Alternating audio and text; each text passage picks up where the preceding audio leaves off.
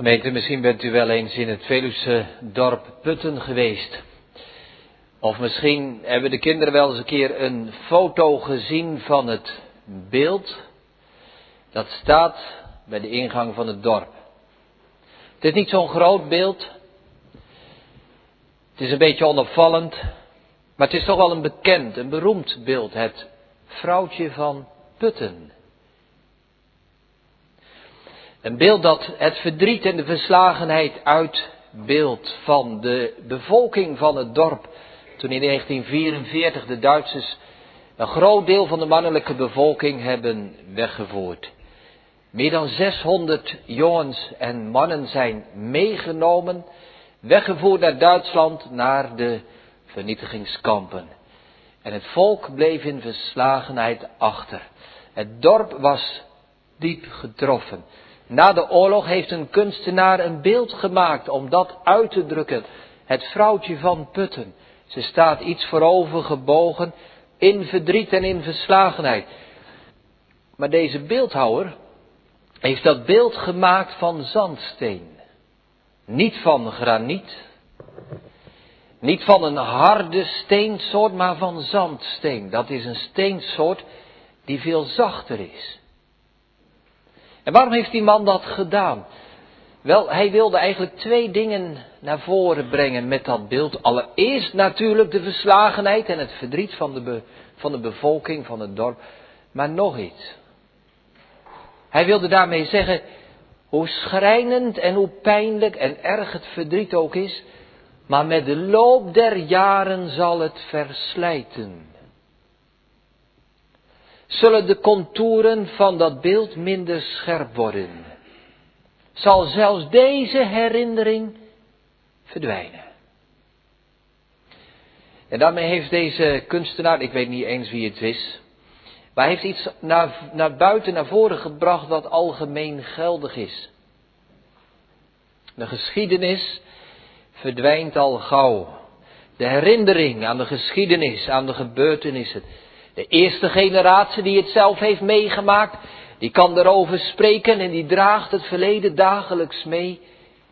Maar de tweede heeft het alleen maar van horen zeggen. En de derde moet je het leren waar het over ging. Wij zien dat in het algemeen nu ook optreden met de gedachte rondom 5 mei, bevrijdingsdag.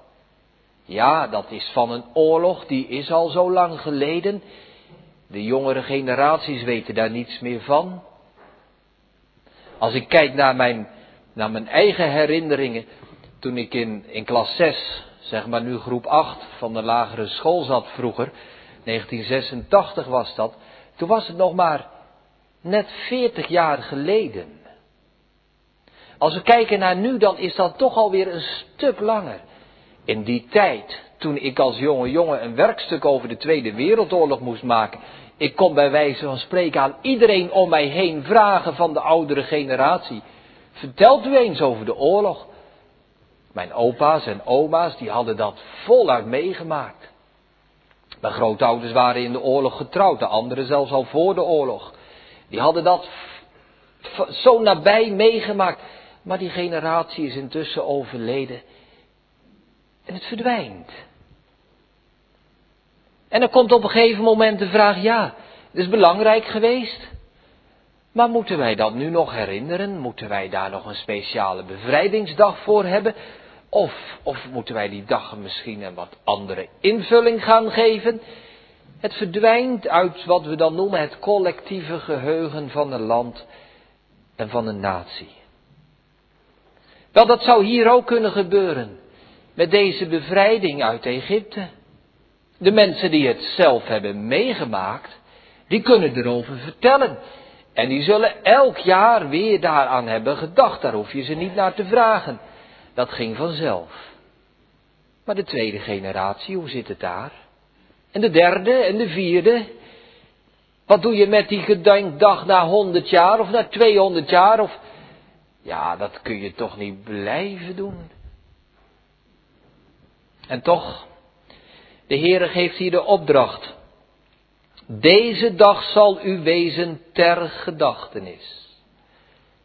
Jullie moeten daaraan denken. Jullie moeten eraan blijven denken. Jullie gedachten moeten voortdurend, ook na zoveel generaties, op deze dag van bevrijding zijn gericht. Waarom gemeente? Wel eenvoudig, deze bevrijding en deze gebeurtenis is maar niet iets wat belangrijk is voor één generatie. Het is niet iets wat de mensen die het hebben meegemaakt wel zullen onthouden en daarna zakt dat vanzelf weer weg. En zijn er andere dingen die aandacht vragen? Nee, God zegt het. Deze dag zal u wezen ter gedachtenis. Het volk van Israël moet altijd deze dag herinneren.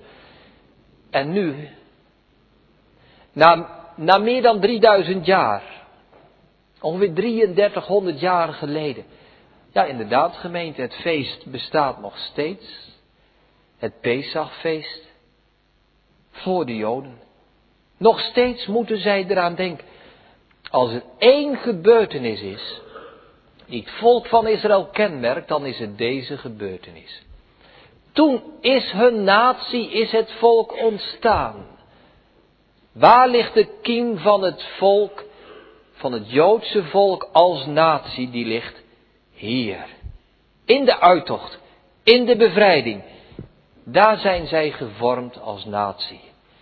En dan zien we ook gemeente dat deze gebeurtenis telkens weer in het leven en in de geschiedenis van het Joodse volk terugkomt. We hebben zojuist de tien geboden gelezen. Maar waar begint dat mee? Dat begint niet zo meteen met het eerste gebod, maar er gaat iets aan vooraf. Ik ben de Heer, uw God, die uit Egypte land, uit het diensthuis, uitgeleid heb. Dus al hun wettische leven in de goede zin van het woord, het leven naar de wet, hun vreugde in de wet, komt voort uit deze bevrijding. Begint met die woorden, ik heb u bevrijd. Ik heb jullie verlost uit Egypte. Als wij dan de wetten verderop ook in het boek Exodus na zouden lezen, dan zien wij dat vaak de wetten ook gevormd zijn en, en gemotiveerd zijn vanuit deze gedachte. Ik noem zo een voorbeeld uit hoofdstuk 22. Gij zult de vreemdeling geen overlast doen, noch hem onderdrukken. Vreemdelingen, gasten, bijwoners die bij jullie wonen, die mag je niet onderdrukken en geen overlast doen, want gij zijt vreemdeling geweest in Egypte. En daarom is die onderdrukking en daarom is ten diepste slavernij verboden. Want jullie, zegt God, weten wat het is om slaaf te zijn.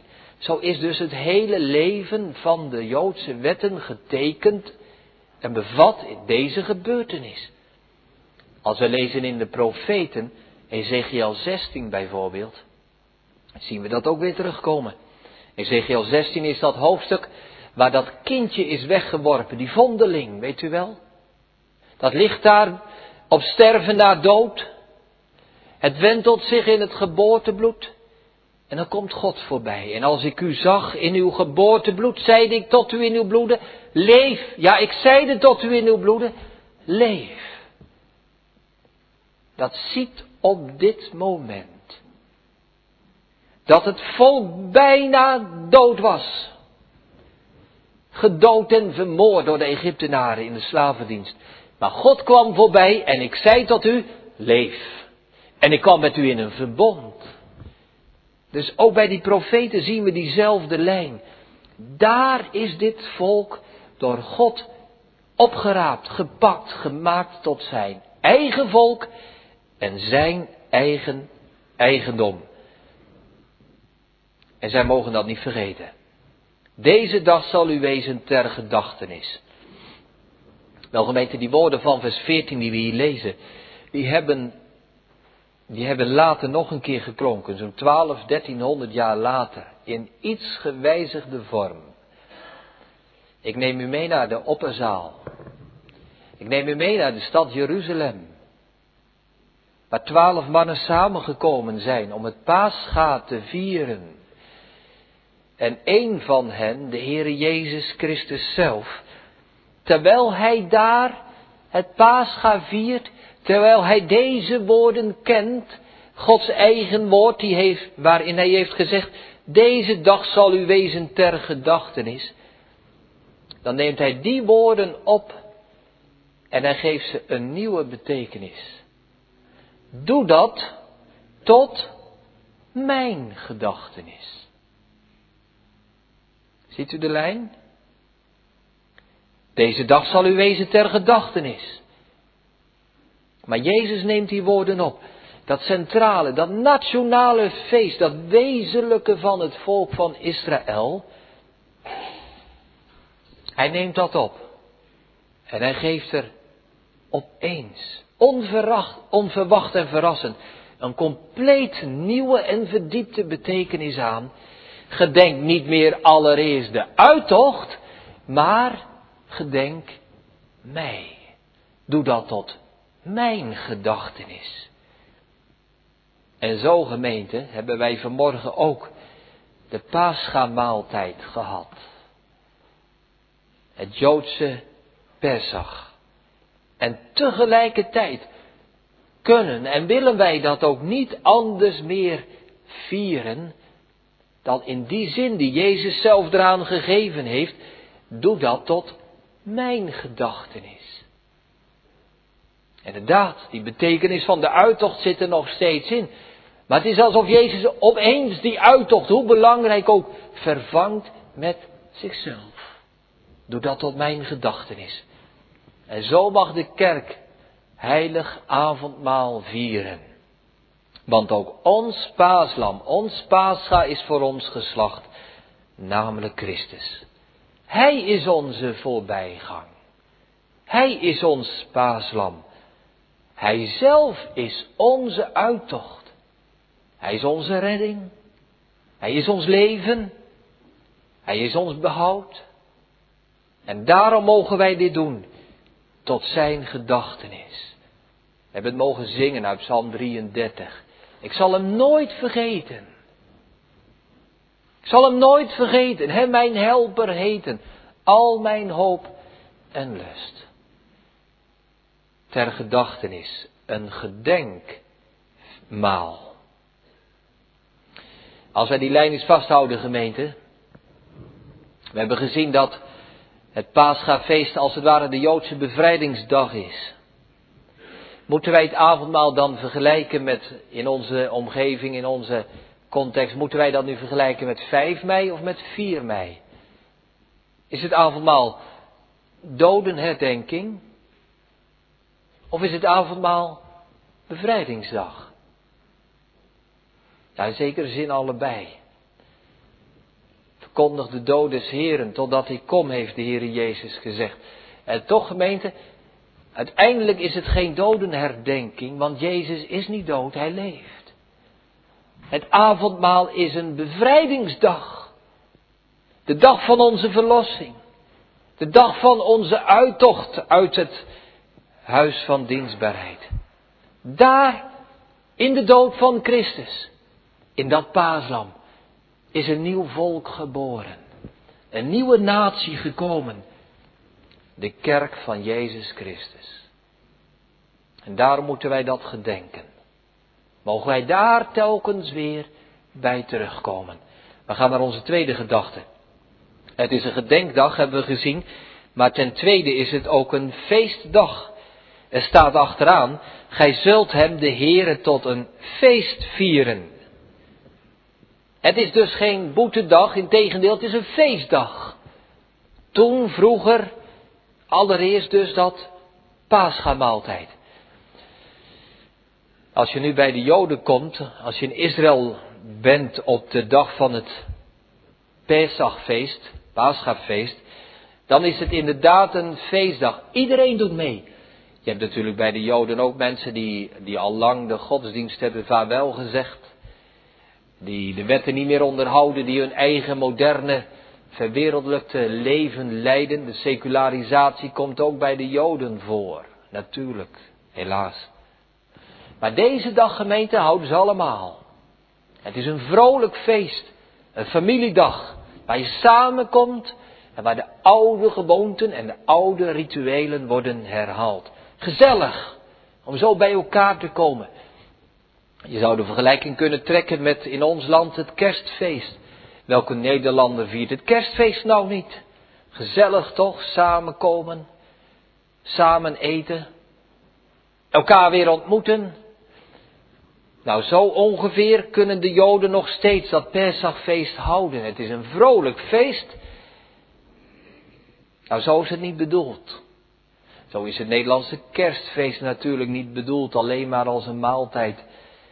Als een dag van eten en drinken en overvloed en gezelligheid en lichtjes. Zo is ook het Joodse feest niet bedoeld, want er staat echt wel nadrukkelijk bij. Je zult hem de Heere tot een feest houden. Het moet in het aanzien van God die op ons neerziet. Maar ook de orthodoxe Joden dus, laten we daar eens bij stilstaan. Degenen die die lijn kennen en die weten wat de diepe betekenis is van dit feest. Wel gemeente, die beseffen ook heel goed dat het om een feest gaat. Want die hele maan, maand, die hele maand waarin dit feest valt, daar mag geen boetegebed en geen klaaggebed worden uitgesproken. Het is zo'n belangrijk feest dat je maandlang geen boete mag doen en niet mag klagen. Zelfs niet voor God in het gebed. Het moet een feest zijn. En waarom dan gemeente? Wel omdat dit moment zo bepalend en zo wezenlijk is. Die verlossing en die bevrijding uit Egypte, dat is de kern van het leven. Geen leed zal het ooit uit mijn geheugen wissen. Gij zijt verlost, God heeft u wel gedaan. Zo zien de Joden het. Een maand lang geen boetegebed, geen klaaggebed. Als we die lijn doortrekken naar het avondmaal gemeente, dan mogen wij ook zeggen dat het een feestdag is. Paulus zegt het ook echt in 1 Korinthe 5. Zo laat ons dan feest houden in de ongezuurde broden van oprechtheid en waarheid. Het feest van de bevrijding, van de verlossing uit de heerschappij van de duivel. Het feest van de uittocht. Ja, gemeente, kan, dan komt toch wel meteen die vraag naar boven: is het dan elke keer feest? Zijn gelovige mensen nu altijd blij? Als je de Heer Jezus mag kennen door het ware geloof, heb je dan geen last meer van, van lauwheid en moedeloosheid? Kun je dan alle pillen laten staan, hoef je nooit meer naar de dokter? Is depressiviteit iets van vroeger? Want het is feest. Die gedachten hoor je soms wel eens en misschien kunt u of kun jij dat in je eigen leven wel ervaren. Dat je zegt, ik mis die blijdschap zo. En die vreugde. Zijn alle avondmaalzondagen nu altijd hoogtepunten? Was het maar waar, gemeente, was het maar waar. In het leven van een christen komt ook droefheid, neerslachtigheid, twijfel, ingezonkenheid, dorheid voort. Wat kan er een verdriet en een pijn en een leegte in het leven van een christen zijn? Strijd dat niet met elkaar? Gij zult hem de Heere tot een feest vieren. Hoe kan dat gemeente, een feestdag? Vandaag is de feestdag de dag van het avondmaal. En toch laten we de woorden staan. Ondanks uw, jouw, mijn situatie. We luisteren naar het woord van God, die ons vandaag zegt, het zal een feestdag zijn. Hoe kan dat, gemeente? Wel, wat is mijn verdriet? Wat is mijn moeite? als het erop aankomt vergeleken met de verlossing in Jezus Christus? Wat zijn die kleine rimpelingen in mijn leven vergeleken bij die geweldige, die ontzagwekkende verlossing die Jezus Christus heeft aangebracht? Dat hij door de dood is heen gegaan en zeggen kan, ik ben dood geweest en zie, ik leef en ik heb de sleutels van hel en dood. Wat is de moeite van het leven vergeleken met die zekerheid en die vastheid dat hij mij uit alle heerschappij des duivels verlost heeft en al zo bewaart. Dat alle ding tot mijn zaligheid dienen moet. Soms is het goed gemeend om onszelf en ons leven wat te relativeren. Of nog beter, om het telkens weer te plaatsen naast dat grote offer van Jezus Christus. Mezelf af te vragen, alles wat er in mijn leven gebeurt, hoe belangrijk is dat nu? Wanneer ik dat plaats naast dat ene grote feit in de helsgeschiedenis. De dood van Christus. Hoe hij met zijn dood de dood heeft gedood. Hoe hij het handschrift der zonde aan het kruis geslagen heeft. Hoe hij mij van de toorn van God bevrijd heeft. Toen de toorn van God op hem is neergedaald. Ja, gemeente, dan komt het gebod tot ons. Zo laat ons dan feest houden. Gij zult hem de Heere tot een feest vieren. De Heer Jezus heeft het zelf gezegd, Lucas 21. Hef dan uw hoofden omhoog, als die weet dat uw verlossing nabij is. In de wereld zult gij verdrukking hebben. Maar hebt goede moed. Ik heb de wereld overwonnen. Die tekst was voor Luther van bijzondere betekenis. Hij heeft deze tekst in de wereld zult gij verdrukking hebben als volgt vertaald. In der Welt habt hier angst. In de wereld heb je angst. En Luther kende dat van, binnen, van binnenuit. En er zijn er ook bij ons die dat kennen. Angst. Wat kan angst je verlammen? Angst voor de toekomst. Angst voor het verleden, dat het terugkomt. Angst voor God. Angst in het leven. Bang voor het leven. In de wereld hebt u angst. Maar heb goede moed. Ik heb de wereld overwonnen. En dan gemeente, dan zien wij inderdaad dat het christelijke geloof nog verder gaat dan de Joodse, Joodse visie. De Joden zeggen een maand lang geen klaaggebeden en geen rouwgebeden, boetegebeden. Maar christelijke geloof, gemeente, kent helemaal geen rouwdagen. Wij kennen alleen maar helsfeiten. Wij kennen alleen maar christelijke feesten, inderdaad. Wij staan niet stil bij onheilsfeiten, maar bij helsfeiten. En wij mogen weten, gemeente, dat de verlossing al achter ons ligt, al een feit is, al zeker is. En laat ons dan feest houden. In de ongezuurde broden van oprechtheid en waarheid. Het paaslam is voor ons geslacht, namelijk Christus. O gemeente, en dan, ja, dan kan het feest zijn. Ondanks alles wat er in uw of jou of mijn leven gebeurt. Dan gaat het geloof zingen. Ik geef een paar voorbeelden. Psalm 26. Nu stap ik rustig aan. Ik betreed een effen baan. Mijn God verhoort nu mijn gebed. Ik zal hem met blijde klanken in zijn vergadering danken, wanneer zijn gunst mij heeft gered. Psalm 33. In de grootste smarten blijven onze harten in de Heere gerust. Psalm 147. Die mensen, die hoe het ook mocht tegenlopen, gedurig op zijn goedheid hopen. Psalm 89. Zij zullen in uw naam zich alle dag verblijden. Niet één keer per maand of één keer per jaar. Alle dag, elke dag. Uw goedheid straalt hun toe.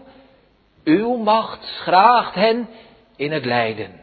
Uw onbezweken trouw zal nooit hun val gedogen, maar uw gerechtigheid hen naar uw woord verhogen.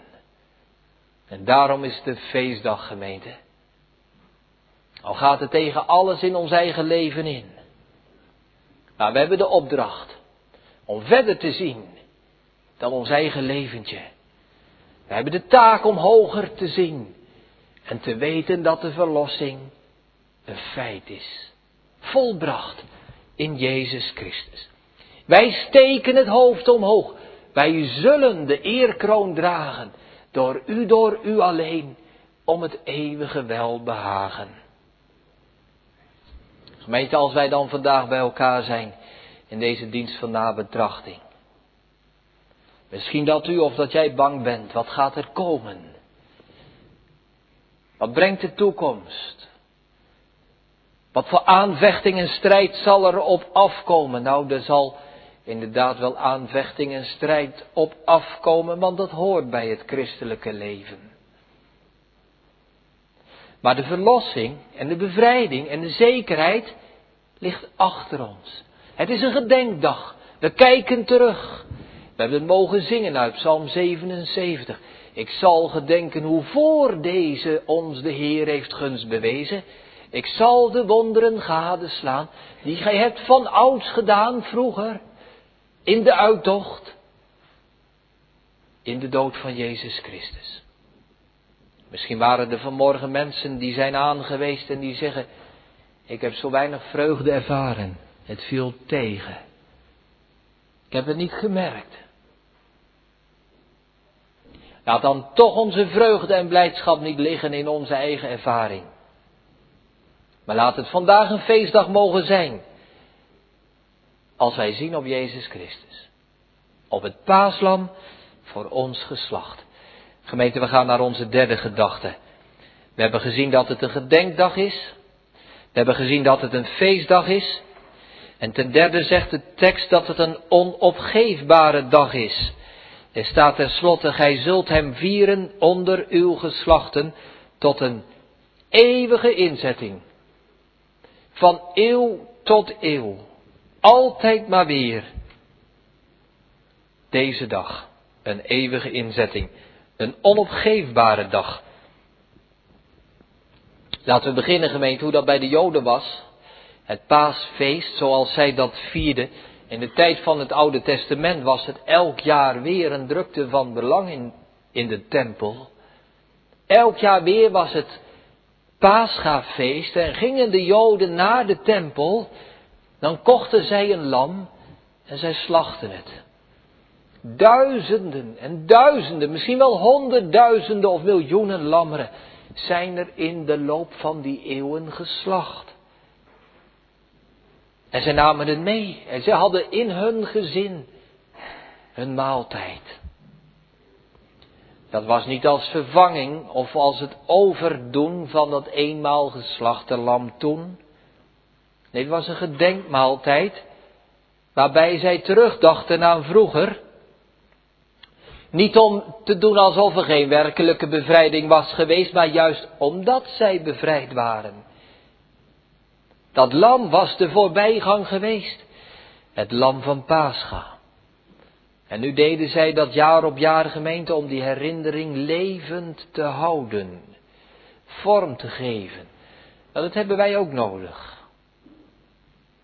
Dat is ook een van de kanten van het avondmaal. Dat wij een instelling hebben. Dat wij vorm kunnen geven, uiting kunnen geven aan onze, aan ons geloof.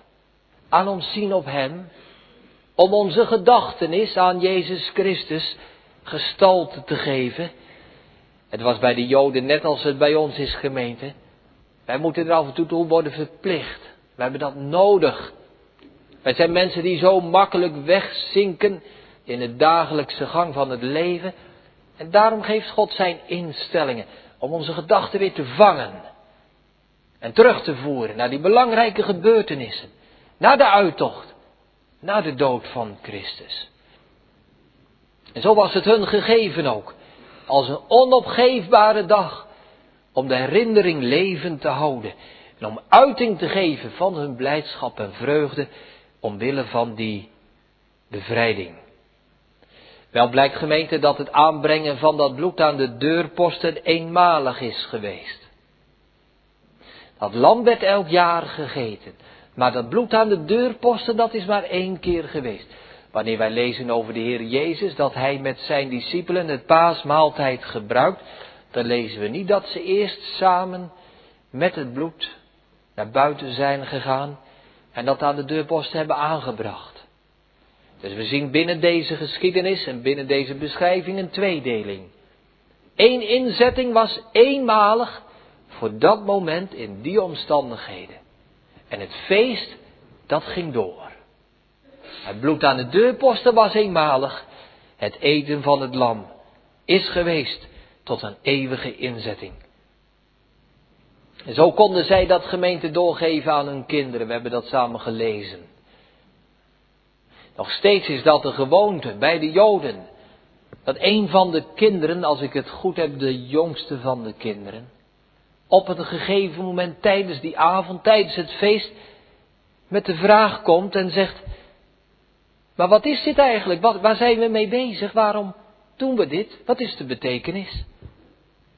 En zo'n kind weet het antwoord al lang. Maar het hoort erbij. Het kind stelt de vraag. En vader gaat ervoor zitten. En vader legt alles uit. De betekenis van het brood, de betekenis van de, on, van de specerijen en van de kruiden, de betekenis van het vlees, de betekenis van het woord Pesach, tot een eeuwige inzetting om het door te vertellen aan de kinderen. Daar is nog wat moois bij te vertellen, gemeente. De Joden, sinds de verwoesting van de tempel in het jaar 70, sinds dat moment zeggen de Joden, kunnen wij geen lamsvlees gebruiken. Want de priester moest het slachten.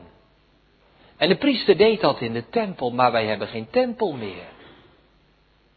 De Joden hebben daarmee geworsteld. Hoe moeten wij dat doen? Hoe kunnen wij dit, deze maaltijd, die Pesachmaaltijd, nog steeds van geslacht op geslacht voortzetten? Maar wij kunnen geen lam slachten. En daarom hebben zij de gewoonte om geen lamsvlees, maar kippenvlees te gebruiken. Als een heenwijzing, ja, het feest is toch niet volmaakt. Wij hebben geen tempel meer. Geen tempeldienst.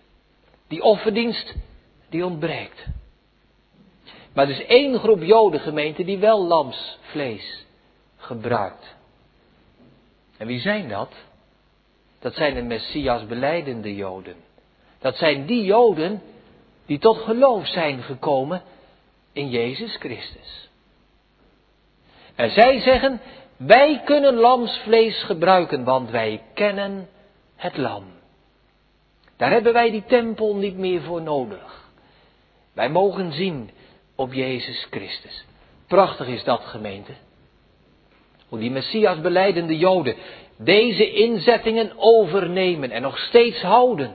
En dat mag ook. Want ze zijn Joden, ze blijven Joden. Zij behoren bij deze natie. En ze vieren het Pesachmaal. Maar zij doen het en zij alleen. Met werkelijk vlees van het lam. Dan trekken we de lijn door, gemeente, ook naar ons.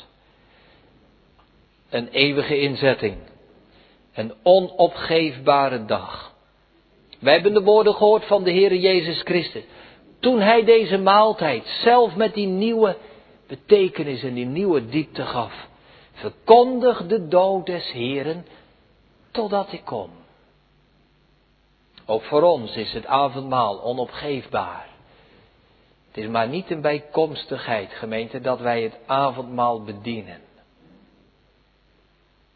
Een gemeente zonder avondmaal kan niet. Een kerkdienst waar het avondmaal niet in wordt gevierd, is ten diepste geen kerk. Verkondig de dodes heren totdat hij komt. Het is het bevel en de opdracht van Jezus Christus zelf. Tot een eeuwige inzetting. En daarom gemeente, mogen wij het avondmaal hebben.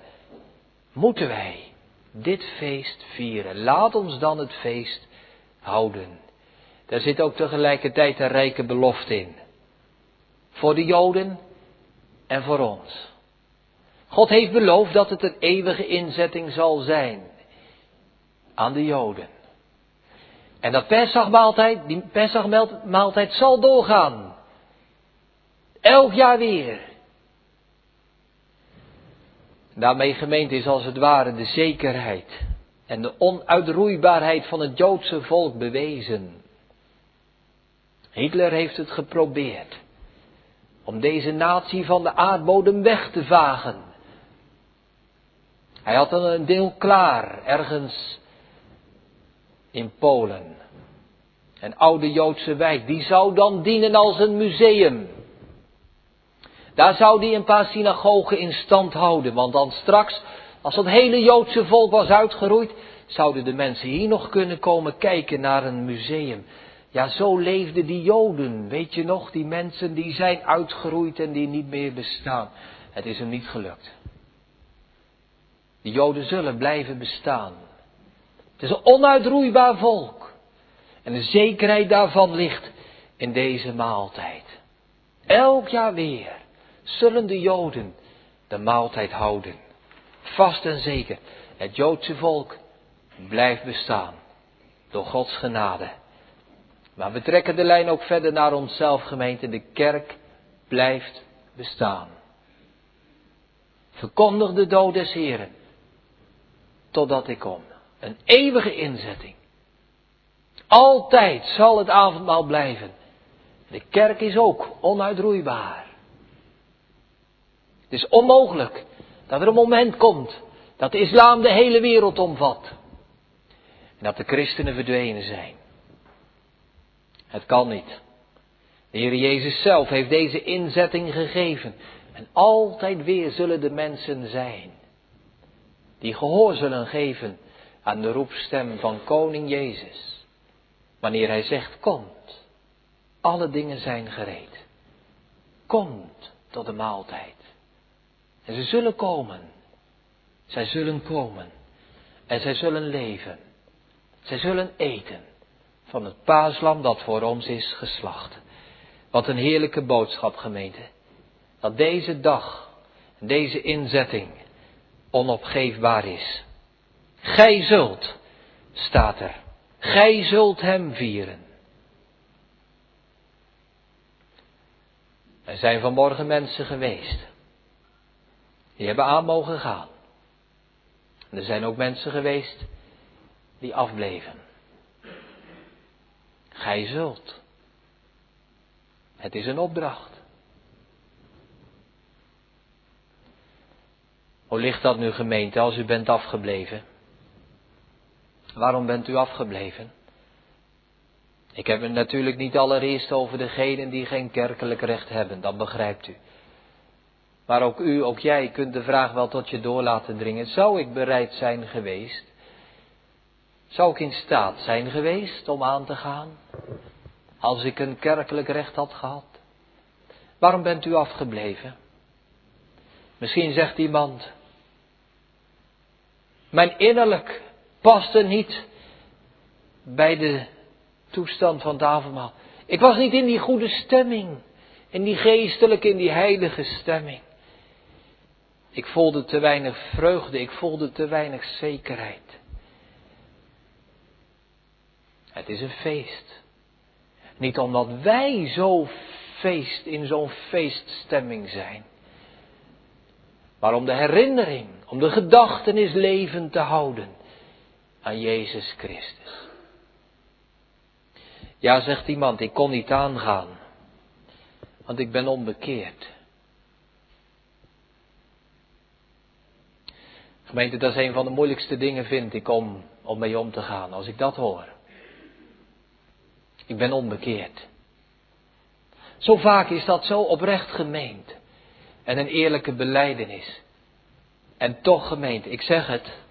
Ik bedoel het niet hard, maar ik meen het wel. Het is een dooddoener. En dan in die meest letterlijke zin van het woord. Een dooddoener. Iets wat u dood zal maken.